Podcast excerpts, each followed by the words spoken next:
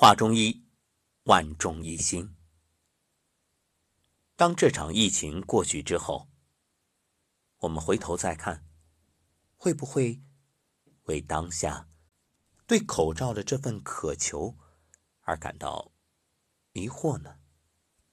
此刻身处其中，人人都懂得，都明白，都渴望口罩能够给自己加一层保护，即使是。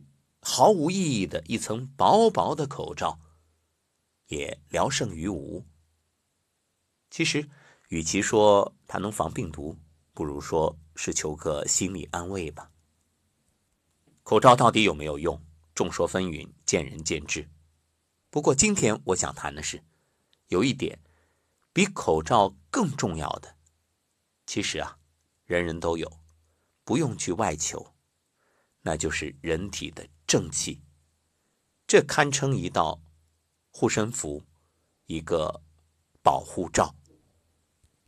正气存内，邪不可干。这句话，想必大家都已耳熟能详。那什么叫正气呢？宋代文天祥写过一篇《正气歌》，其中有这样的句子：“雨疗四极，浮动床机，实则为水气；涂泥半朝。”蒸沤立兰，实则为土气；乍晴暴热，风道四色，实则为日气；炎阴心窜，助长炎虐，实则为火气；仓府忌顿，沉沉逼人，实则为米气；田间杂沓，腥骚汗垢，实则为人气。或轻混，或毁尸，或腐属，恶气杂出，实则为晦气。孟子曰：“无善养，无浩然之气。彼气有期，无气有一。以一敌七，吾何患焉？况浩然者，乃天地之正气也。”作《正气歌》一首。天地有正气。杂然复流行，下则为和月，上则为日星。于人曰浩然，佩乎色苍明。黄露当清夷，寒河土明庭。时穷节乃现，一一垂丹青。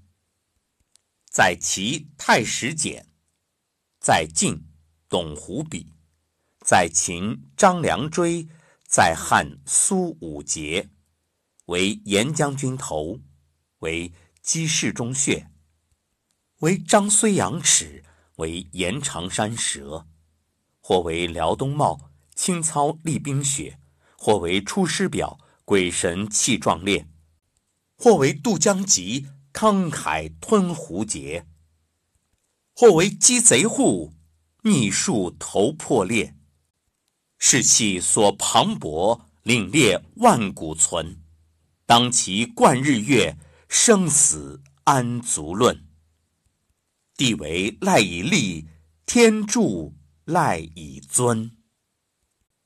作者文天祥，隶属古今仁人志士，阐述了自己对正气的理解。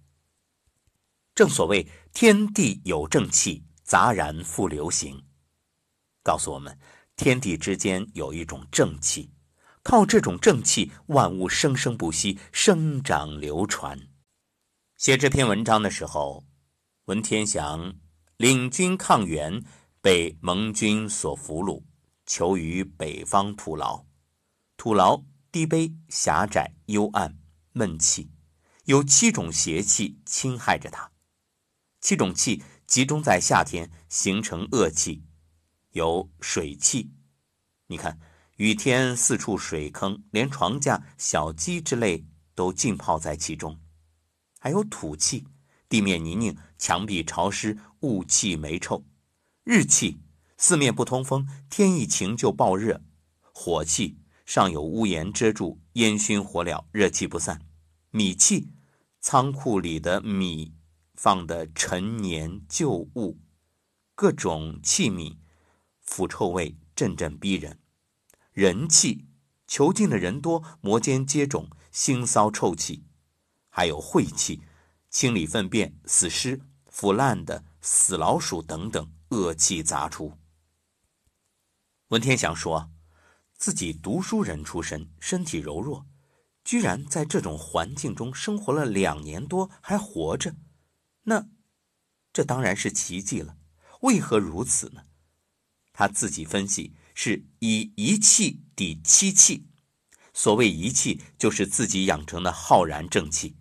他是按照孟子所说“无善养，无浩然之气”，这自我养气的概念。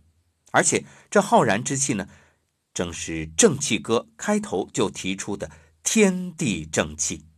那么，按照文天祥所阐述的，就是意志、精神。